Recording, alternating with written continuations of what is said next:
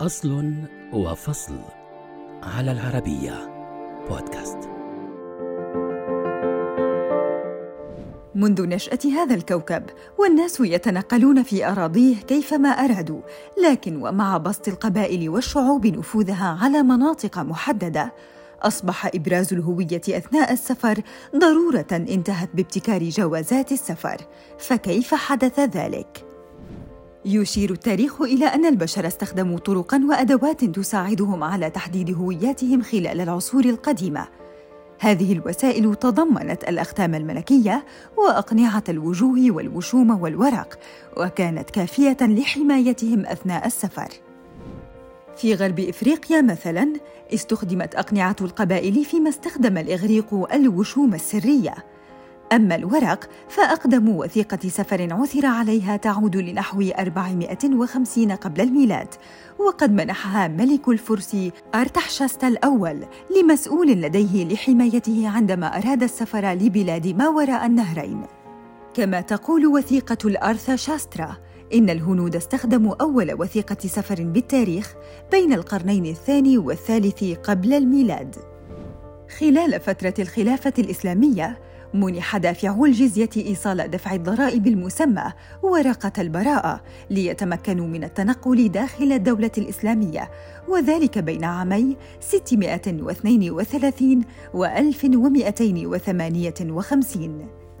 أما جواز السفر بشكله الحديث فأصدره الملك هنري الخامس بإنجلترا عام 1414.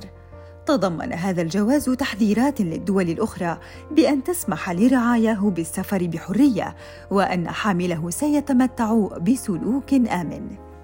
بدوره أصدر الملك الفرنسي لويس الرابع عشر خلال القرنين السابع عشر والثامن عشر وثائق مشابهة وموقعة منه شخصياً، واستخدم حينها مصطلح باسبورت لأول مرة، وقصد به المرور عبر ميناء لأن السفر كان عبر البحر بالغالب.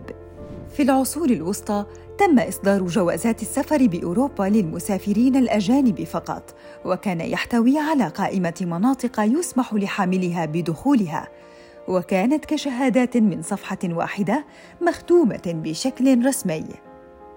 انهار النظام الأوروبي بشكل غير متوقع إثر انتعاش حركة السياحة بمنتصف القرن التاسع عشر، فألغي تماماً بحلول العام 1914، لكنه أعيد مجدداً بسبب تصاعد المخاوف الأمنية وتزايد موجات الهجرة لأوروبا التي رافقت اندلاع الحرب العالمية الأولى.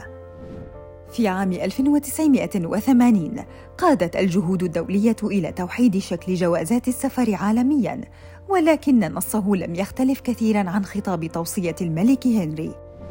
كما تم وضع المعيار الدولي لجوازات السفر المقروءة آلياً. مع بداية الألفية الثانية وفي أعقاب هجمات 11 من سبتمبر، دعا مجلس الأمن لزيادة أمن وثائق السفر، وتم إصدار جوازات السفر المقروءة آلياً مع المعرفات البيومترية.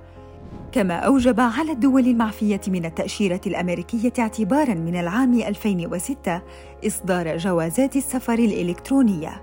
توجد اليوم جوازات السفر على شكل كتيبات ورقية أو إلكترونية بشريحة بيومترية، لكن أحداً لا يعلم لربما تنقرض جوازات السفر الورقية قريباً وتصبح رقمية بالكامل، أو يصبح لدينا جواز سفر نانو مضمن في الجسم.